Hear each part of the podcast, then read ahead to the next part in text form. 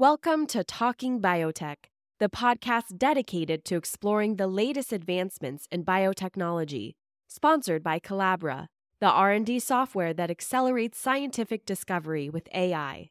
Each week, we'll dive into the latest innovations and discoveries with industry leaders and pioneers. Now, here's your host, Dr. Kevin Folta. Hi, everybody, and welcome to this week's Talking Biotech podcast by Colabra. And uh, it, as you might guess, I don't have a guest today. Uh, in fact, I need to announce a little bit of a hiatus, and there's a lot of components to that. It breaks my heart that in eight and a half years, I haven't missed a weekend. And unfortunately, I have to skip one now. Um, and I think it's a good time to take a little bit of a break uh, until the new year. And there's a couple things behind that. So let's start with the bad stuff. Um, I'm calling you from, or I'm talking to you from a hospital bed at North Florida Regional Medical Center, where I've been a guest of the establishment for about the last uh, week or so. Um, for the last month, I've been running high fevers and no reason behind them. Um, I don't have any other pathology other than high fevers and fatigue. So it's uh, been a mystery, and they're trying to figure out what's going on. And it's uh, been a real drag because I hate being trapped in a room. I uh, can't see my family, can't uh, do very much work, and it just makes things very difficult. Uh, they're figuring things out. They've run seriously hundreds of tests, and uh, I think we're going to figure it out in the next few days.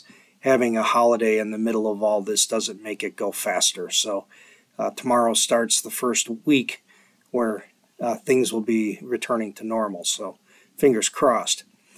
I also have had a trouble, a lot of trouble keeping guests scheduled to show up at their appointment times. And this is what's been so different. Back in the beginning, maybe for the first few years of the podcast, I was able to contact people and say, hey, would you like to be a guest? It'd be really nice to have you on. And people were flattered with an opportunity to share their story and they looked forward to doing it. And we did it at a time convenient for them, whatever. And over the years, things have kind of shifted a bit to where I'm being contacted by the PR agencies or the communications groups for these companies that need to be putting their uh, information out in space. And they say, well, this podcast has a lot of audience. Let's see if we can get you on there. And the guests who do this can be really good. Sometimes they can be awful. It's a total crapshoot, and I'm trying to get better at sorting that out ahead of time and, and also guiding them as we go. I'm going to be much more assertive going forward about uh, folks who don't tell a good story, or I just won't run it. That's, you know, the big problem we have is, is they think uh, they think they're doing me a favor and end up canceling at the last minute or you know jerking me around when I really need to record at a given time because I got a full schedule too.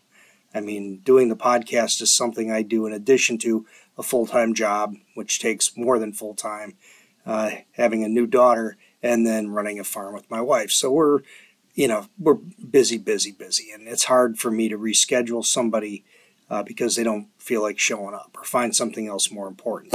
So uh, I'm going to be a little more selective about how those things work. But it's also an opportunity to do something different. It's been eight and a half years, and the good news is that audience levels have stayed about the same. Um, you know, with more and more choices, to have the same number of downloads every week is pretty good.